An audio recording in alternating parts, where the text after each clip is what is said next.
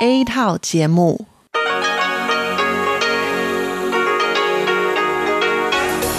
Đây là Đài Phát thanh Quốc tế Đài Loan RTI.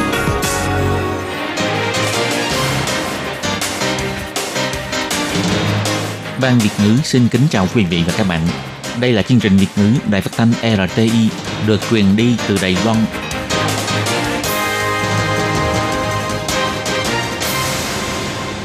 Khi Nhi xin chào các bạn, các bạn thân mến, các bạn đang đón nghe chương trình của Ban Việt ngữ Đài Tiếng Nói RTI được truyền thanh từ Đài Loan. Hôm nay là thứ năm, ngày 18 tháng 2 năm 2021, tức nhằm ngày mồng 7 tháng Giêng, năm Tân Sửu âm lịch. Chương trình của ngày hôm nay bao gồm các phần nội dung chính như sau. Mở đầu là phần tin tức thời sự Lài Loan, tiếp đến là chuyên mục tiếng Hoa trò mỗi ngày, Hải đảo đáng yêu, ca khúc xưa và nay.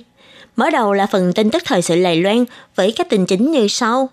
Đảo Điếu Ngư là lãnh thổ thuộc Đài Loan, Bộ Ngoại giao kêu gọi các bên kiềm chế và giữ bình tĩnh. Nhân dịp ông Biden lên nhậm chức một tháng, Bộ Ngoại giao bày tỏ quan hệ Đài Mỹ vẫn tiếp tục phát triển ổn định. Hãng BNT của Đức vẫn hứa sẽ bán vaccine cho Đài Loan. Ông Trịnh Thị Trung hy vọng hãng này có thể vượt qua khó khăn để ký kết hợp đồng kịp thời. Ngày 18 tháng 2, Đài Loan thêm hai ca nhiễm COVID-19 nhập cảnh từ Philippines và Malaysia. Năm mới đổi việc, người nộp hồ sơ xin việc vào ngày đầu tiên đi làm sau Tết đã tăng 15% so với cùng kỳ của những năm trước. Bực rơi rớt, những quả bom nổ chậm trên đường cao tốc. Và sau đây xin mời các bạn cùng đón nghe phần nội dung chi tiết của bản tin ngày hôm nay.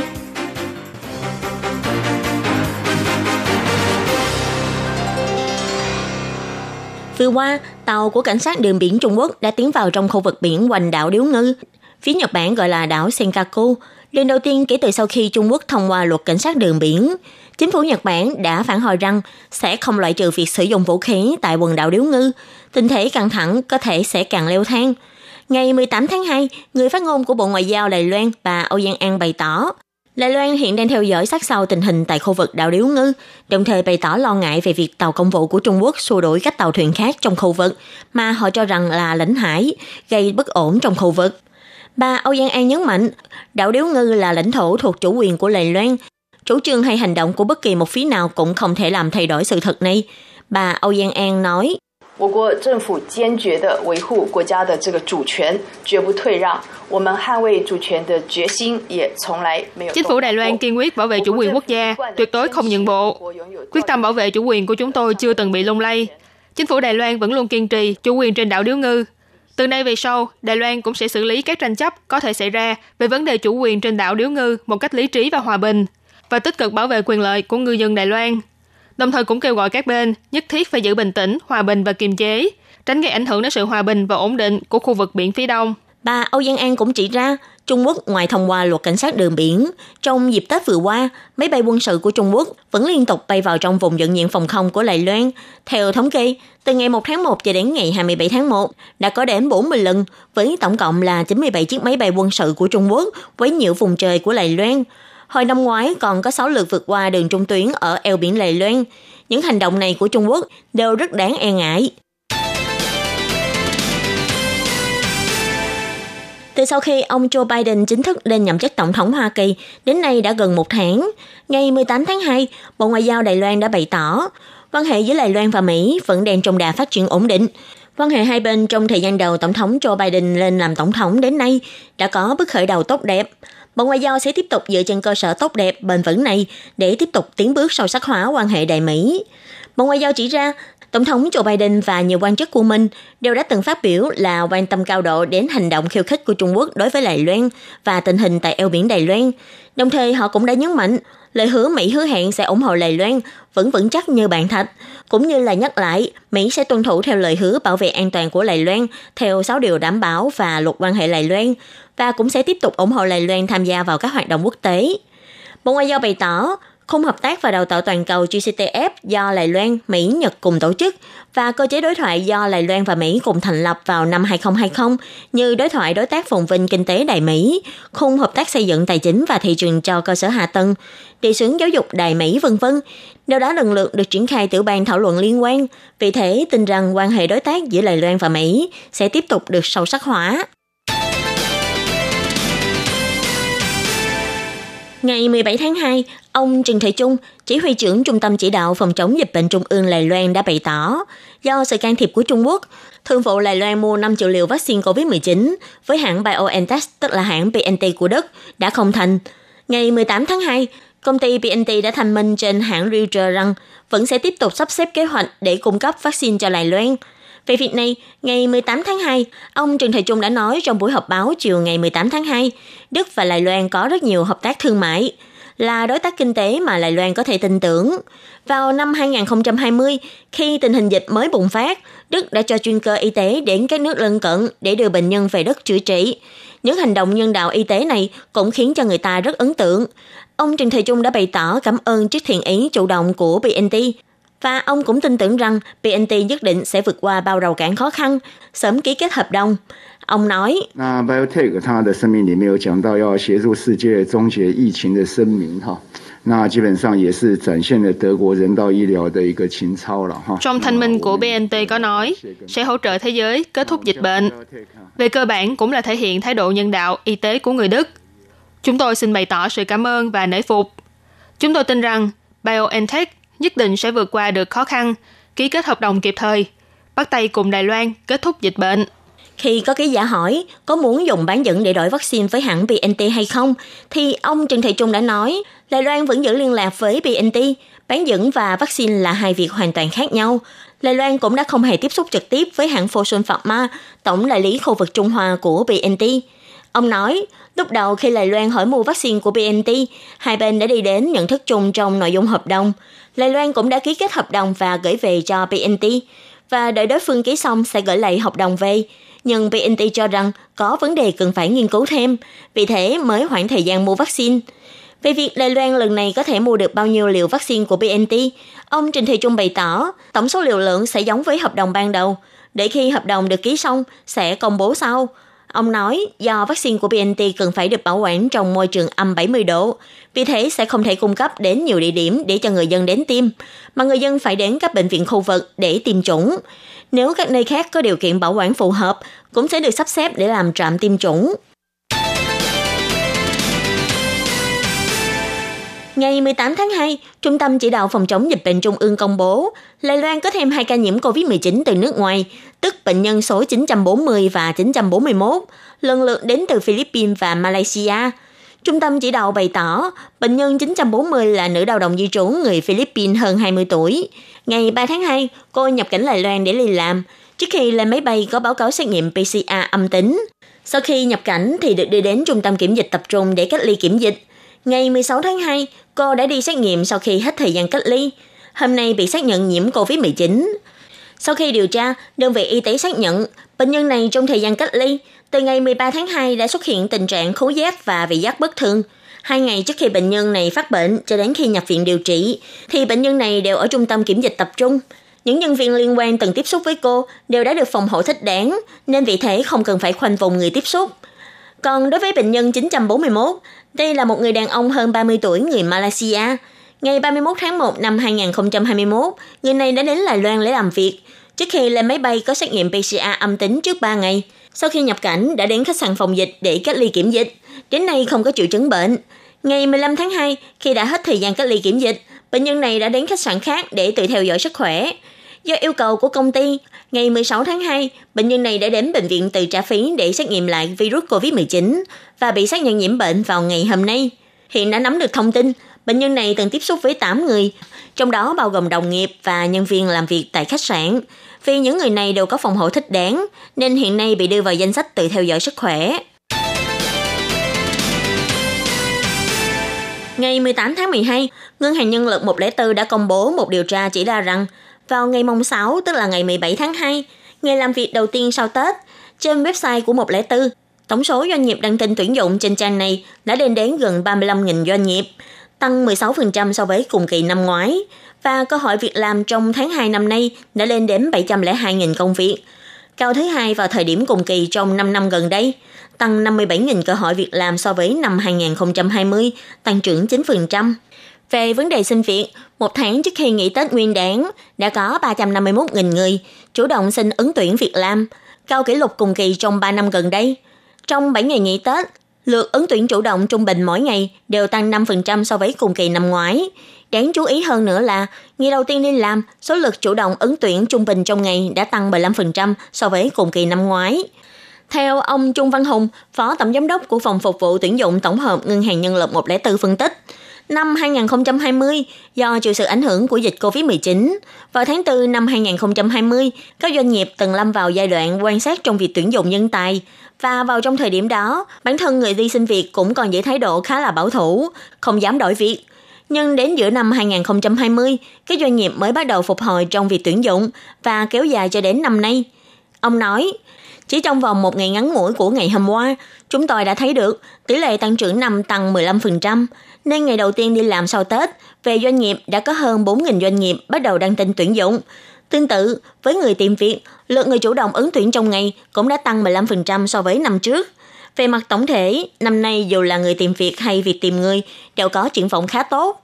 Còn về vị trí tuyển dụng, những ngành đang hot như là ngành bán dẫn, thông tin điện tử vân vân đều có độ nóng không giảm. Trong 5 ngành có tuyển dụng nhiều nhất, đứng đầu chính là các ngành liên quan đến ngành thông tin điện tử, với tổng cộng là 146.000 vị trí tuyển dụng. Tiếp sau đó là ngành phục vụ nhà hàng khách sạn, với 118.000 cơ hội việc làm, ngành sản xuất thông thường với 97.000 công việc, ngành bác sĩ và lẻ là 97.000 cơ hội việc làm, ngành xây dựng là 55.000 cơ hội việc làm. Nếu quan sát tình hình tuyển dụng chung của các ngành trong vòng 5 năm nay sẽ phát hiện, ngành xây dựng là ngành tuyển dụng nhiều nhất, chủ yếu là do ảnh hưởng của các công trình xây dựng cơ sở hạ tầng lớn, hoặc do cơn sốt của ngành bất động sản, nhu cầu nhân lực tăng nhiều. So với cùng kỳ năm 2017 đã tăng 147%. Ngoài ra, ngành y tế chăm sóc sức khỏe vì do ảnh hưởng của tình hình dịch năm 2020, cộng thêm vaccine COVID-19 do Đài Loan tự sản xuất, đang gấp rút để chuẩn bị có thể kịp đưa ra thị trường vào năm nay. Nhu cầu về nhân lực chung của ngành cũng tăng rõ rệt. Tuy nhiên, ngành phục vụ thông thường, ngành vận chuyển vân vân do ảnh hưởng của việc quản lý biên giới khiến những ngành này có xu thế giảm tuyển dụng. Ngành truyền thông đại chúng cũng giảm tuyển dụng 20% so với 5 năm trước. Kỳ nghỉ Tết vừa kết thúc đã liên tục có nhiều vụ tai nạn giao thông xảy ra trên đường cao tốc. Mấy lần khiến dòng xe bị tắc nghẽn nghiêm trọng. Còn các vật rơi rớt trên đường cao tốc cũng như những quả bom nổ chậm đe dọa đến an nguy của người dân trên đường cao tốc. Nhất là trong 5 năm nay, những vụ việc liên quan đã liên tục tăng. Căn cứ theo thống kê của Cục Đường Cao tốc, năm 2020 đã tăng 5.000 vụ việc liên quan so với năm 2019. Trong số những quả bom nổ chậm này, nhiều nhất là vỏ bánh xe rơi rớt trên đường cao tốc. Khi ký giả đi đến nơi tập kết các vật rơi rớt đã được nhặt về từ đường cao tốc phát hiện, quả thật nhiều nhất là vỏ bánh xe. Tuy nhiên, đơn vị phụ trách cho hay, thứ rơi rớt gặp phải trên cao tốc mà họ sợ nhất chính là động vật. Vật từ trên trời rơi xuống, không những như quả miền có thể nổ bất chợt gây nguy hại đến sự an toàn của người tham gia giao thông trên đường cao tốc. Nào là ném dương, nào là heo lợn sống chuồng chạy lên cao tốc. Những điều này khiến cho nhân viên thi hành công vụ trên đường cao tốc cảm thấy đau đầu vô cùng. Ông Hạ Minh Định, phó phụ trách trưởng đoạn đường nội hồ của Cục Đường Cao tốc cũng cười khổ bày tỏ. Những con động vật trên đường cao tốc thì đúng là hơi rắc rối thiệt, vì như chúng tôi cũng đã từng đến hỗ trợ để xử lý vụ chú bò chạy nhầm lên đường cao tốc, sau đó là phải liên lạc xem có tìm được chủ nhân hay không. Những vật bị đánh rơi trên đường cao tốc càng ngày càng lạ và cũng mỗi năm một nhiều. Theo thống kê năm 2017 có khoảng 42.000 trường hợp, năm 2018 giảm 1.000 vụ, năm 2019 vẫn tiếp tục giảm, nhưng đến năm 2020 lại bỗng dưng tăng 5.000 vụ. Từ các vụ khởi tố của cảnh sát đường cao tốc cũng phát hiện xu thế tương tự. Các vụ việc bị khởi tố của năm 2020 nhiều hơn 4.000 vụ so với những năm trước đây. Nguyên nhân các vụ việc vật lính đời trên đường cao tốc ngày càng nhiều. Ngoài do tăng cường thi hành pháp lệnh ra, một phần cũng vì những người lái xe khác cũng có thể thông qua camera trên xe để tố cáo các chủ xe khác. Xe chạy trên cao tốc mà đánh rơi đồ vật, nhiều nhất có thể phạt 18.000 đại tệ. Để bảo vệ cho túi tiền của mình, trước khi lên cao tốc, cần phải kiểm tra xe cẩn thận, xem là các vật chở trên xe đã được cố định hay chưa, để không trở thành quả bom nổ chậm trên đường cao tốc.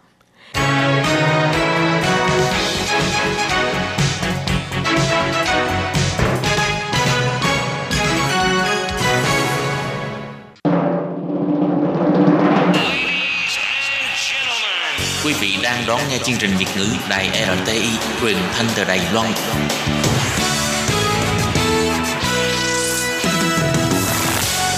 Hello, tôi Kim xin kính chào các bạn. Các bạn thân mến, tiếp theo bản tin hôm nay, tôi Kim xin mời các bạn đón nghe thông tin sau. Tổng thống Donald Trump bị thất bại trong cuộc bầu cử tranh cử liên nhiệm của ông ta khiến cho Thổ Nhĩ Kỳ mất đi chỗ dựa.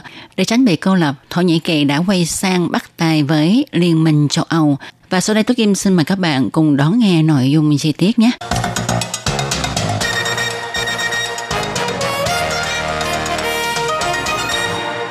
Tổng thống Thổ Nhĩ Kỳ Erdogan với chính sách ngoại giao hiếu chiến của mình đã khiến cho quan hệ của nước này với Liên minh châu Âu EU bị phá vỡ.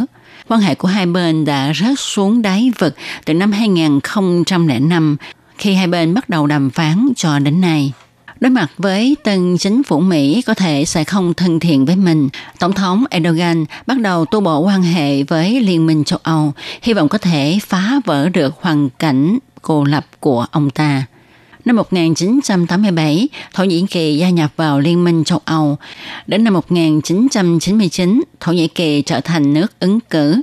Và năm 2005 thì Thổ Nhĩ Kỳ bắt đầu nhập hội đàm phán.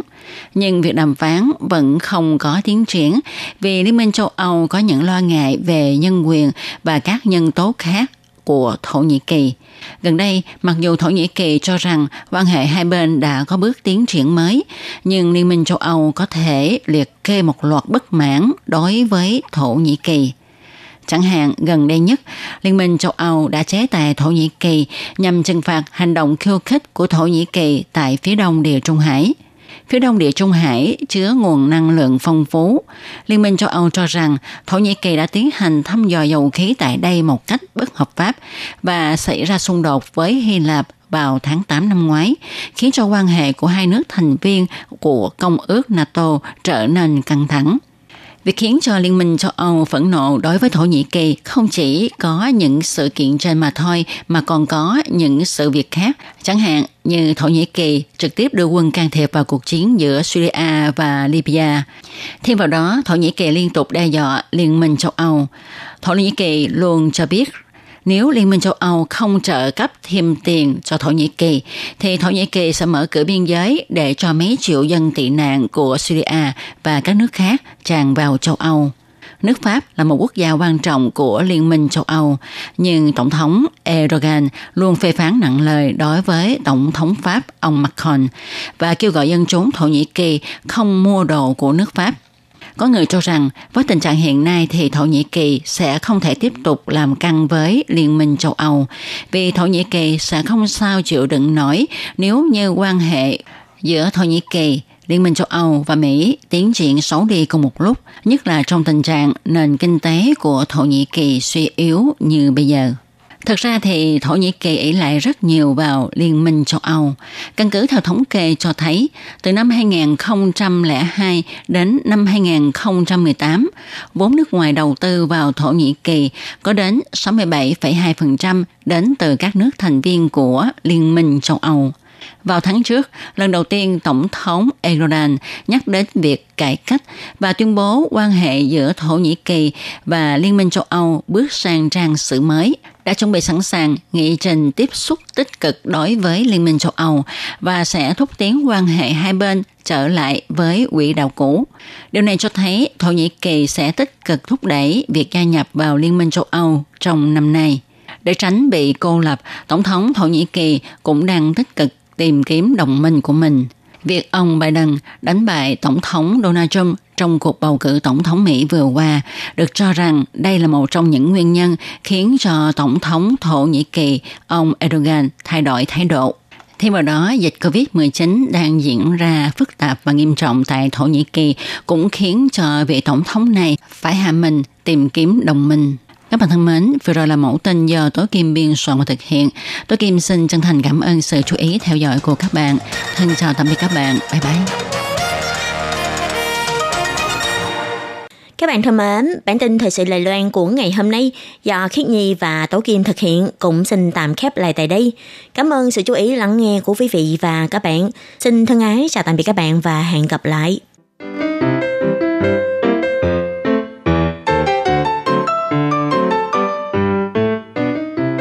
Vị và các bạn thính giả thân mến, chương trình phát thanh tiếng Việt của Đài Phát thanh Quốc tế Đài Loan RTI được truyền thanh 3 buổi tại Việt Nam, mỗi buổi phát một tiếng đồng.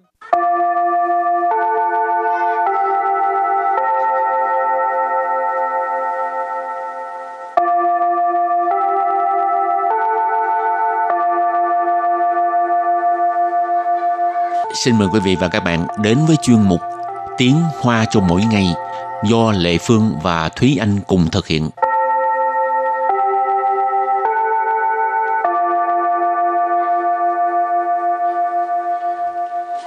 Thúy Anh và Lệ Phương xin kính chào quý vị và các bạn. Chào mừng các bạn cùng đến với chuyên mục Tiếng Hoa cho mỗi ngày ngày hôm nay.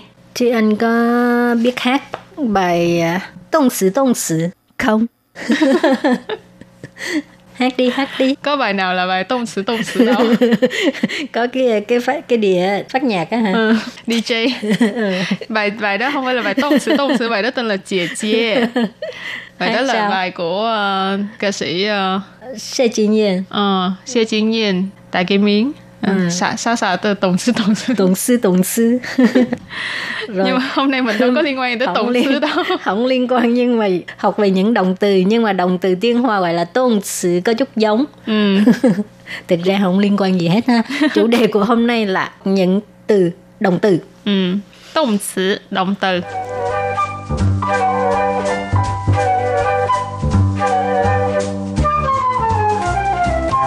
từ đầu tiên mà chúng ta học hôm nay đó là từ thiên thiên thiên thiên nghĩa là nghe. Rồi kế tiếp là xua xua xua nói. Tú tú tú tú nghĩa là đọc. Nghe rồi nói rồi đọc. Tiếp tục là xie. Xie. Xie sẽ viết. Bây giờ nghe nói đọc viết xong rồi ha. Thì bây giờ mình chuyển qua một cái động từ khác đó là phá. Phá. Phá. Phá nghĩa là trèo. Thường là mình có thể dùng trong phá san thì mình có thể nói là leo núi. Còn nếu như mình dùng phá su thì là trèo cây. Ừ. nói chung là nó là cái hành động leo trèo. Uh-huh. rồi tiếp tục là theo theo theo có nghĩa là nhảy từ kế tiếp. Yào. Yào. Dạo. Nghĩa là cắn. Rồi còn cái gì nữa đây? À, cũng thường xuyên dùng tới đó là thuê. Thuê. Thuê. Thuê. Đẩy. Từ kế tiếp. La. La. La. La. Nghĩa là kéo. Rồi tiếp tục là xỉ. Xỉ. Xỉ xị có nghĩa là giặt hay là rửa.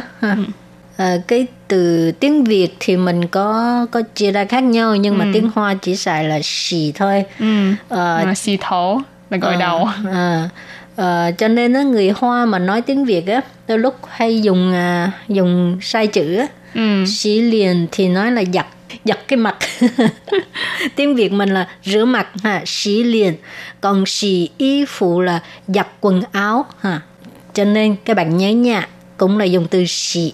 Rồi thì sau khi làm quen những cái à, động từ thường gặp trong cuộc sống hàng ngày thì bây giờ mình đặt câu cho một vài cái à, động từ này ha. Câu thứ nhất là đặt câu với uh, từ xí liền, tức là rửa mặt ha. 赶快去刷牙洗脸。赶快去刷牙洗脸。赶快去刷牙洗脸。 nghĩa là nhanh nhanh mau mau đi uh, đánh răng rửa mặt đi ừ. cái câu này thường là nghe ba mẹ hay nói ha hồi nhỏ đúng là hay nghe ba mẹ nói câu này ừ, hồi kêu... nhỏ sao lì lợm quá hả kêu mình nhanh nhanh đi uh, đánh răng rửa mặt tại vì uh, hồi nhỏ mình ngủ dậy cái là ham chơi chứ ừ. không có chịu đánh răng rửa mặt ừ. còn khi mà lớn lên rồi cái việc đầu tiên ngủ dậy cái là đi đánh răng rửa mặt à ừ. ừ. càn khoai cành khoai là nhanh chóng mau lên. Ở đây thì nó cũng ờ, có mang nghĩa là cầu khiến tức là kêu mình phải thúc giục mình phải nhanh lên. Chù Chù là đi. Xoa giả Xoa giả là đánh răng. Xí liễn Xỉ liền này có nói đó là rửa mặt. Rồi bây giờ cũng đặt câu cho từ xỉ nhưng mà tiếng Việt mình lại khác ha. Xỉ giặt. 洗衣服之前要先泡吗？洗衣服之前要先泡吗？洗衣服之前要先泡吗? Có nghĩa là uh, trước khi giặt quần áo có cần phải ngâm không? 洗衣服 uh, 洗衣服 tức là giặt quần áo. 之前之前 tức là trước khi. 要要 là phải. 先 泡吗？先泡吗？先 là trước tiên hả? 泡 là ngâm. Giao sen泡mà à, à, có phải à, ngâm trước không? Ừ. Và câu kế tiếp là đặt câu với từ là phá, nghĩa là trèo hoặc là leo. 这周末一起去爬山吧。这周末一起去爬山吧。这周末一起去爬山吧。Câu này có nghĩa là Cuối tuần này, cùng đi leo núi đi. Trừ Trừ là cái này. Châu mùa Châu mùa là cuối tuần, cho nên trừ châu mùa là cuối tuần này. Y chỉ Y chỉ là cùng nhau. Chư Chư là đi. Phá san Phá san, này có nói là phá san nghĩa là leo núi. Ba pa là ngữ khí từ đã ở cuối câu ở đây là mang ý nghĩa là cầu khiến tức là mình rủ rê một người nào đó nói là cuối tuần này mình đi leo núi đi rồi và câu cuối cùng cũng là đặt câu cho từ phá ở đây nghĩa là trèo Bia phá thai cao, hẳn nguy hiểm. Bia phá thai cao, hẳn nguy hiểm. Bia phá thai cao, hẳn nguy hiểm.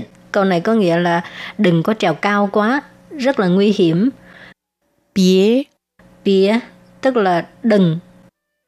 Thai cao Thai cao tức là cao quá, quá ừ. cao. Thai tức là cái um, cái uh, phó từ ha, chỉ mức độ quá, thai cao, quá cao. Bia phá thai cao, đừng có trèo cao quá. Hẳn 危险 Hẳn nguy hiểm tức là rất nguy hiểm, nguy hiểm là nguy hiểm ha. Rồi thì à, nãy giờ mình học được rất nhiều à, cái à, động từ ha. Ừ. Chẳng hạn như nghe, nói, đọc, viết. Nói chung động từ rất là nhiều mà hôm nay mình chỉ à, học sơ khoảng chừng không biết có được 10 từ không ha. Ừ. Rồi thì à, trước khi chấm dứt bài học hôm nay à, xin mời các bạn ôn tập lại nhé.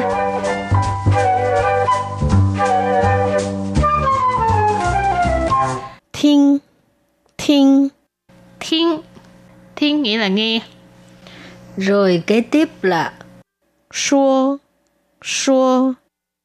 Xua. Nói. Tú Tú Tú Tú Nghĩa là đọc. Nghe rồi nói rồi đọc. Tiếp tục là Xie Xie Xie Xie Viết. Bây giờ nghe nói đọc viết xong rồi ha. Thì bây giờ mình chuyển vào một cái động từ khác. Đó là Phá. Phá. Phá. Phá nghĩa là trèo. Thường là mình có thể dùng trong phá san thì mình có thể nói là leo núi. Còn nếu như mình dùng phá su thì là trèo cây. Ừ. Nói chung là nó là cái hành động leo trèo. Uh-huh. Rồi tiếp tục là Theo Theo Theo có nghĩa là nhảy. Từ kế tiếp. Dạo Dạo Dạo nghĩa là cắn. Rồi còn cái gì nữa đây? À, cũng thường xuyên dùng tới đó là thuê, thuê, thuê, thuê, đẩy. Từ kế tiếp, la, la, la, la, nghĩa là kéo. Rồi tiếp tục là xì, xì, xì, xì, có nghĩa là giặt hay là rửa. À, cái từ tiếng Việt thì mình có có chia ra khác nhau nhưng mà tiếng Hoa chỉ xài là xì thôi. ừ. Ờ, xì thổ là gội Ờ, đầu à, ờ, cho nên á, người Hoa mà nói tiếng Việt á đôi lúc hay dùng à, dùng sai chữ á. ừ. Xí liền thì nói là giặt giặt cái mặt tiếng Việt mình là rửa mặt ha xí liền còn xì y phụ là giặt quần áo ha và bài học của ngày hôm nay cũng xin tạm khép lại tại đây. Cảm ơn sự chú ý theo dõi của quý vị và các bạn. Thân ái chào tạm biệt và hẹn gặp lại. Bye bye. Bye bye.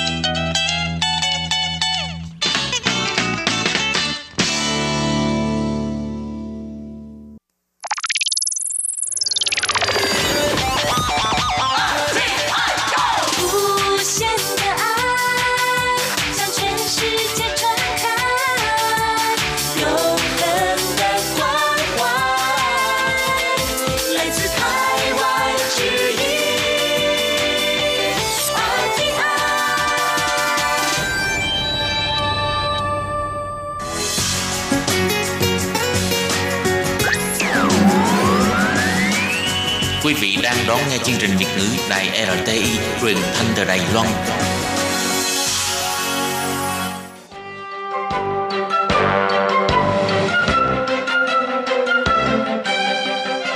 Chào mừng quý vị đến với chương trình Hải đảo đáng yêu do Tố Kim thực hiện.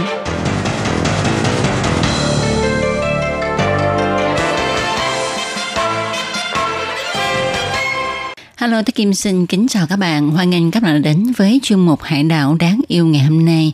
Các bạn thân mến, trong chuyên mục Hải đảo đáng yêu ngày hôm nay, Tôi Kim xin giới thiệu với các bạn về loại rượu whisky còn gọi là rượu vang của Đài Loan.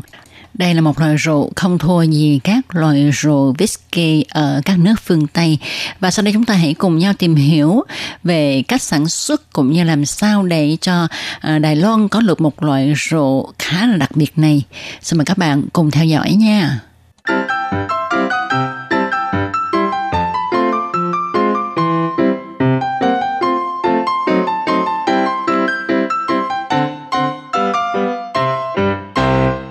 Như chúng ta biết, rượu chính là một sản phẩm kết hợp hài hòa giữa rất nhiều yếu tố, giữa nghệ thuật và khoa học từ nhiều nguồn nguyên liệu khác nhau, vi sinh vật, thổ nhưỡng, nước, khí hậu, men, nghệ thuật trưng cất, vân vân. Đó là những yếu tố tạo nên sự giao kết giữa quá trình chế biến nhân tạo và sự tinh tế của các loại hương vị vô hình để cuối cùng mới cho ra từng giọt rượu quý báu, từng giọt rượu có thần thái hương vị hoàn toàn khác nhau. Và rượu Vicky cũng được sản xuất như vậy đó các bạn ạ. Nếu trên thế giới có những quốc gia đạt top sản xuất loại rượu này hàng đầu như là Scotland, Mỹ, Canada, Nhật Bản đều có khí hậu ôn đới, thuận lợi để trưng ủ rượu whisky, thì Đài Loan lại có khí hậu nóng ẩm.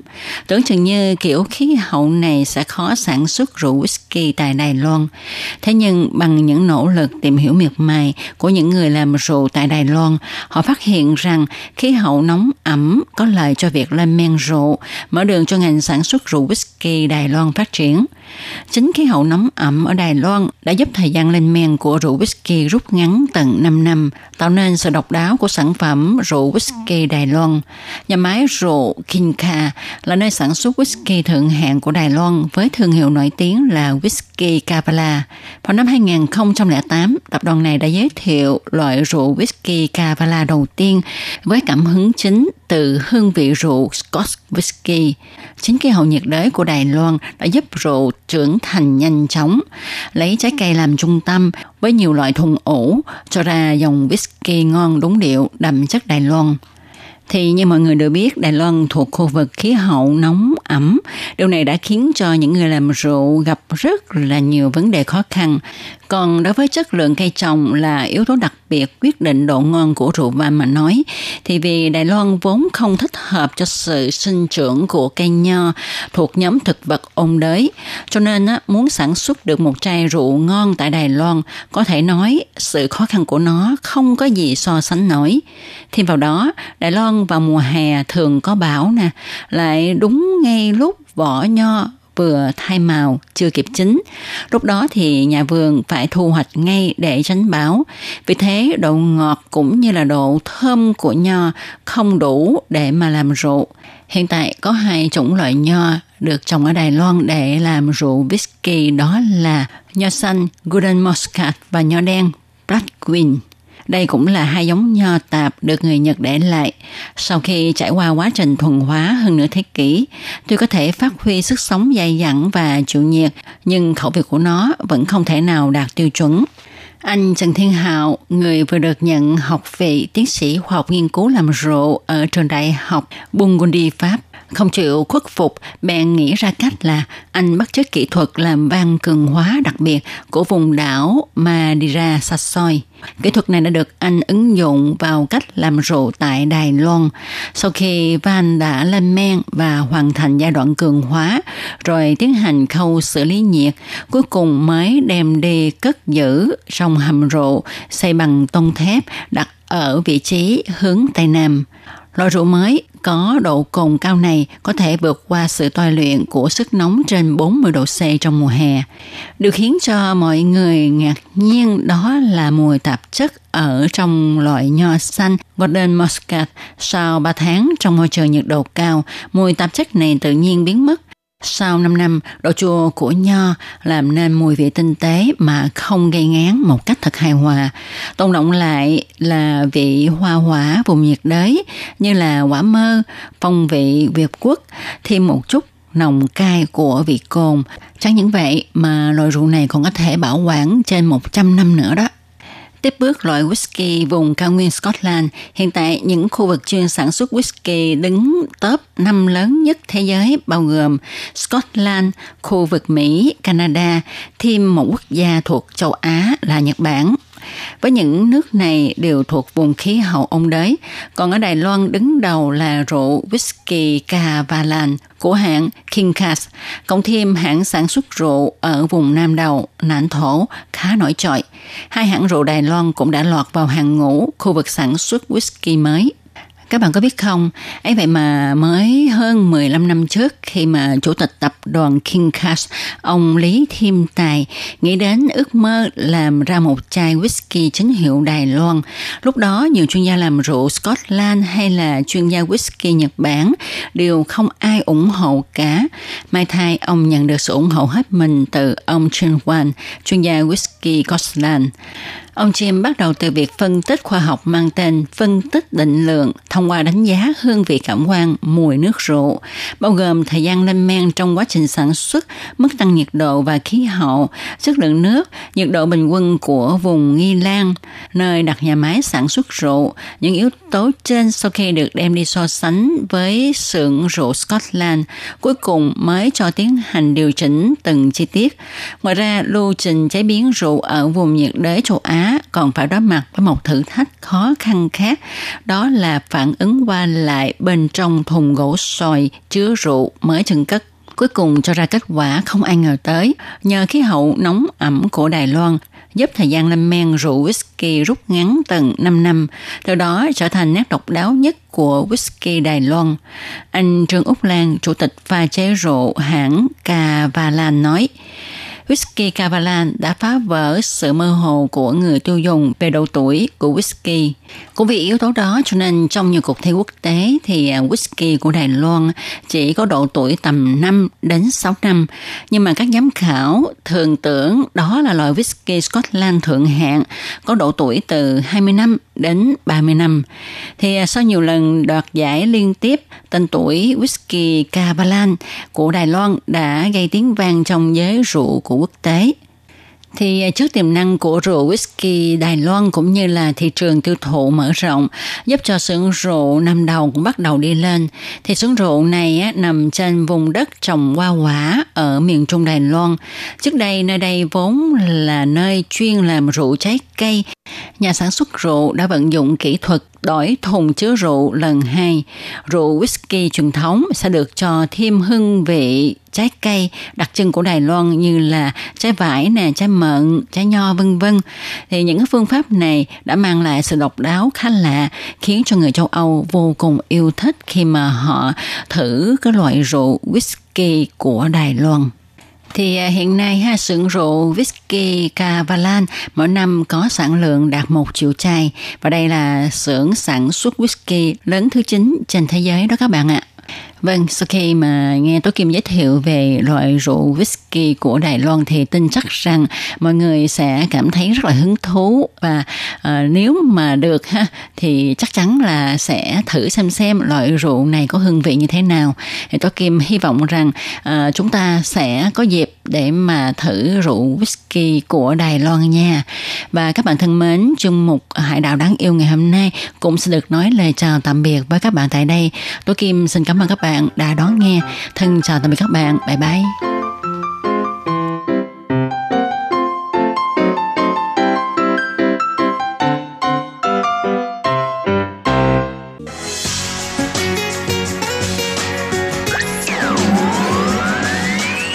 Quý vị đang đón nghe chương trình Việt ngữ Đài RTI truyền thanh từ Đài Loan.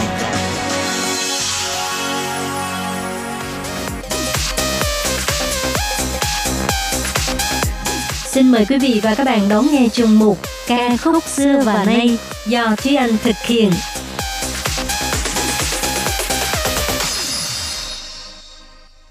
Thúy Anh xin kính chào quý vị và các bạn. Chào mừng các bạn cùng đến với chuyên mục Ca khúc xưa và nay của tuần này. Các bạn thân mến, hôm nay là tập đầu tiên của năm Tân Sửu. Không biết là trong dịp Tết vừa qua thì các bạn đã đi đâu chơi hay là có những kỷ niệm thú vị nào có thể chia sẻ với Thúy Anh và mọi người hay không? Nếu như có thì cũng hy vọng là có thể nhận được thư từ các bạn nha. Và nhân dịp hôm nay là một sự khởi đầu mới thì Thúy Anh cũng xin chia sẻ với các bạn về một nhóm nhạc của Đài Loan mà trong những tập của năm vừa qua Thúy Anh chưa từng nhắc đến, đó là ban nhạc Cầu ủ rịnh, tên tiếng Anh là Accused Five. Nếu như mà dịch ra chữ Hán Việt ấy thì là cáo ngũ nhân, một cái tên rất là lạ đúng không? Và ban nhạc này đều là những người khá là trẻ tuổi, được thành lập từ năm 2011. Thế nhưng trải qua nhiều lần thay đổi thành viên thì đến năm 2017 ban nhạc chính thức ra mắt với cái tên Cáo Ngũ Nhân và gồm các thành viên bao gồm là nam ca sĩ hát chính là Phan Vân An, nữ ca sĩ hát chính là Khuyển Thanh và tay trống Triết Kim.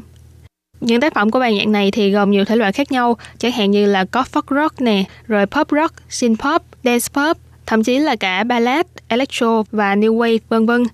Một một điều đặc biệt về ban nhạc này nếu như hồi nãy các bạn có để ý thì thật ra là ban nhạc này có đến hai người hát chính, bao gồm một giọng hát nam và một giọng hát nữ. Giọng hát của cả hai khi mà hòa với nhau thì sẽ tạo ra một sức sống mãnh liệt thu hút khán giả. Và bài hát đầu tiên của ban nhạc Cáo Ngũ Nhân mà Thúy Anh muốn giới thiệu với các bạn trong chuyên mục của ngày hôm nay đó là bài hát có thể nói là tạo nên tên tuổi của ban nhạc này. Bài hát mang tên Pi Xin Tai Yue Tờ Sáng Nị. Tên tiếng Anh là Miss You Day and Night. Nếu như mình dịch thoáng ra thì có nghĩa là uh, nhớ em cả ngày lẫn đêm. Đây là một single của ban nhạc cáo ngũ nhân ra mắt vào tháng 12 năm 2018. Vừa mới phát hành thì cũng nhận được sự yêu thích của đông đảo người hâm mộ trên mạng Internet. Và một thành tích nổi trội của bài hát này trên nền tảng YouTube đó là chỉ riêng bản demo của bài hát này thôi đã có hơn 7 triệu lượt view. Đồng thời bài hát này cũng là một bài hát nhạc phim trong bộ phim Đài Loan Dung Chùa Can Giải Tiền. Bài hát này mặc dù mang cái tên là Miss You Day and Night nghĩa là nhớ em ngày và đêm. Thế nhưng thực ra nó lại nói về một câu chuyện tình buồn với hai tấm vé xe, hai hộp cơm Nhưng một người chọn ra đi, một người thì chọn ở lại. Nhưng bất kể là chọn ra đi hay chọn ở lại thì cả hai đều có những lý do riêng của mình để tiến về phía trước. Một bài hát rất là hay và sau đây thì chúng ta hãy cùng lắng nghe bài hát Pi xin tai yue tờ sáng nỉ của ban nhạc Cao Ủ Rịnh.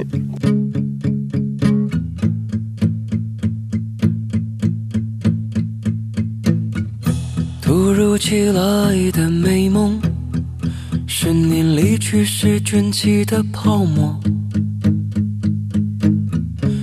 提着石头默默地走，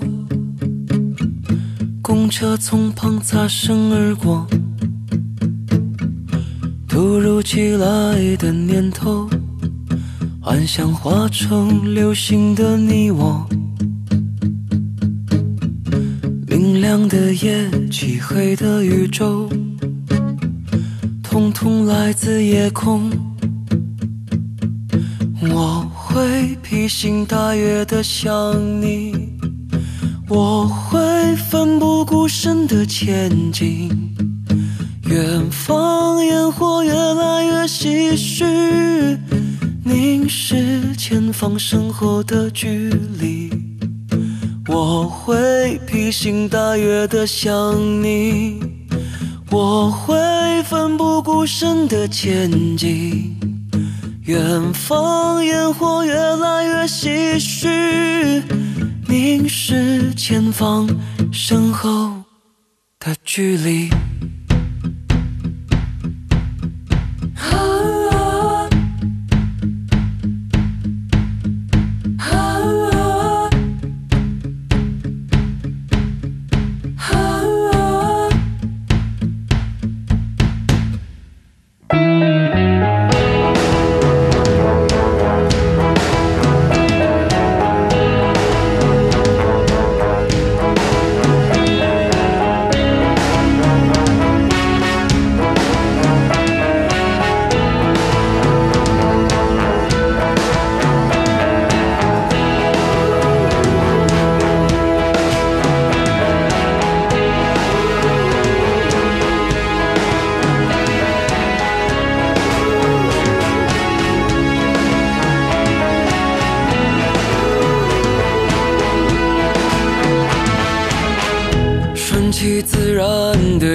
的借口，像森林般围绕着你我，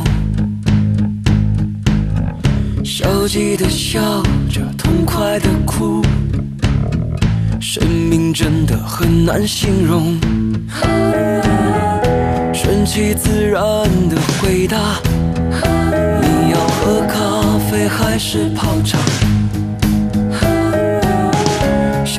后你快乐的上哪？我是真的不想回答。我会披星戴月的想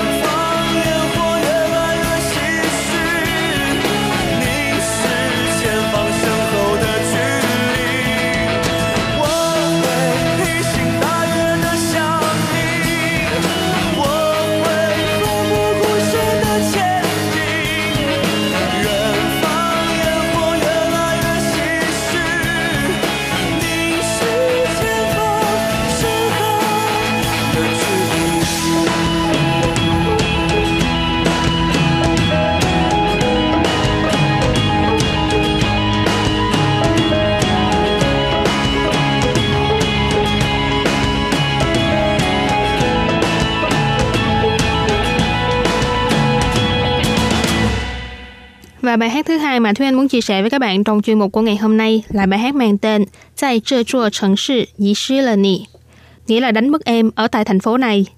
Đây là một bài hát nằm trong album thứ hai của ban nhạc cáo ngũ nhân và đồng thời cũng là bài hát nhạc phim của bộ phim truyền hình Đài Loan Tha mình Choang Ye Tỉnh là Xie Sư. Và điều đặc biệt của bài hát này đó là MV của bài hát vừa mới được tung ra gần đây và nó cũng đã tiếp nối câu chuyện của bài hát Pi Xin Tai Yue Tờ Xiang Nị. Trong MV Pi Xin Tai Yue Tờ Xiang Nị, nhân vật nam chính đang ngồi lên xe buýt và chờ đợi nhân vật nữ chính. Thế nhưng đây là một kết thúc mở, không ai biết được là nhân vật nữ chính có lên xe hay không. Và trong MV của bài hát Chai Chua Chua Trần Sư Dĩ Sư Lờ Nị thì đã tiếp nối câu chuyện này. Câu chuyện trong MV thứ hai nói rằng, hai năm sau, nhân vật nam chính đã trở thành một họa sĩ nổi tiếng và cũng đã lấy vợ sinh con. Tại buổi triển lãm tranh vẽ của mình, nam chính và nữ chính đã gặp lại nhau. Nhân vật nữ chính đã phát hiện một bức tranh mang tên Pi Xin Tai Yue Tờ Sáng Nị. Sau đó thì cô đã hỏi, nếu như năm ấy em lên xe, thì bây giờ sẽ ra sao? Nhân vật nam chính trả lời, thì bây giờ anh sẽ thiếu một tác phẩm. Trong MV này mới có thể thấy được là thì ra à, năm đó trên chuyến xe buýt, nhân vật nam chính đang ngồi đợi nhân vật nữ chính, hỏi là có muốn đi cùng nhau hay không. Thế nhưng nhân vật nữ chính đã lựa chọn không lên xe, và từ đó hai người đã bước lên hai con đường khác nhau. Một cái kết rất là độc đáo, mặc dù là buồn nhưng mà Thúy Anh cảm thấy đây cũng giống như là trong cuộc sống thực tế của mình. Khi mà chúng ta lựa chọn những con đường khác nhau thì chúng ta sẽ không thể nào quay trở lại được nữa. Quan trọng là chúng ta đừng bao giờ hối hận với những lựa chọn của mình trong quá khứ. Và ngoài trừ bài hát Zai Zhe Zhuo Cheng Shi Yi Shi Le Ni, ban nhạc cáo ngũ nhân còn trình diễn hai bài hát khác cho bộ phim Tha mình Ye Tờ Na Xie bao gồm hai bài Ai Rỉnh Chua Qua và Tai Wo Chu Trạo Ye Sinh Nữ ca sĩ hát chính Khuyển Thành của ban nhạc cáo ngũ nhân bày tỏ là rất là ít khi thấy được một bộ phim truyền hình nào mà xuất phát từ góc nhìn của nữ giới, cho nên cô rất là kỳ vọng để được xem bộ phim này. Thúy Anh thì cũng đã từng xem qua giới thiệu về bộ phim này và cũng cảm thấy rất là hay, rất là thú vị. Nếu như có dịp thì các bạn cũng nhớ đón xem bộ phim này nha. Và sau đây thì chúng ta hãy cùng lắng nghe bài hát Tại Zai Zhe Cheng Shi Yi Shi Le Ni Đánh mất em ở tại thành phố này San Phan Cú Lì Trong ngoài yu đi đã bỏ xí xây Đã bỏ lì Yu ni 相是在一个单纯美好的世界，而在变质那天，你泪流夸张情节。足以向全世界讨回你付出的一切。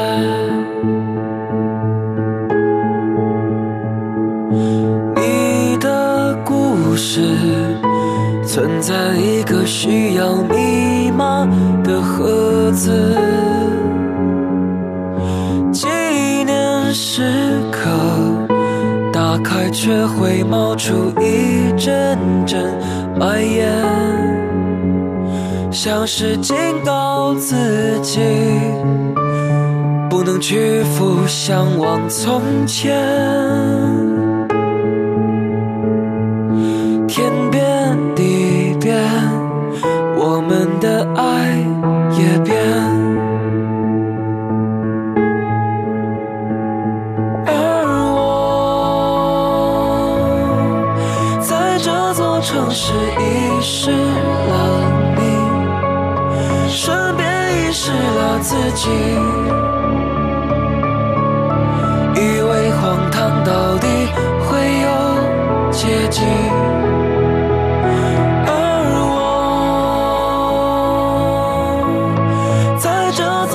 是失去了你，输给欲望高涨的自己。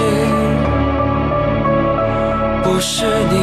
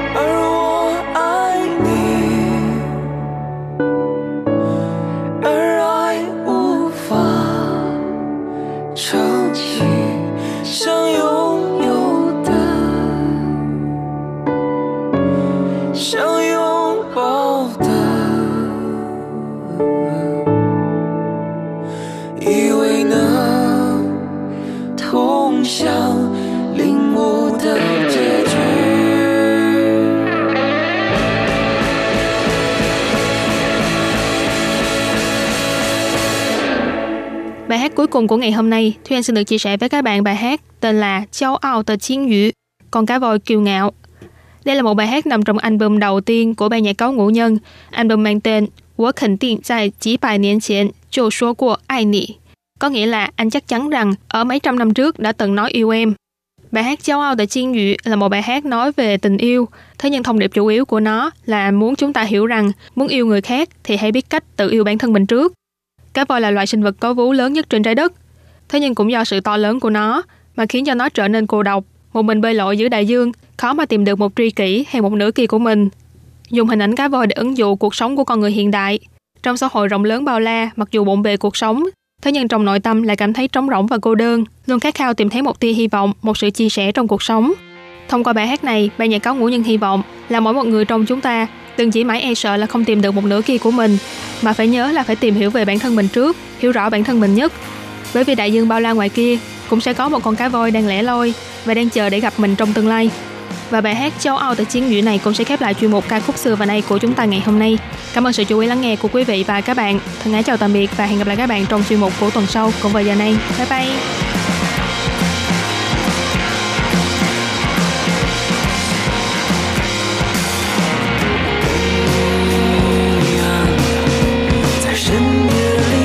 间温暖的月光冰冷的海水用爱把需要全冻结。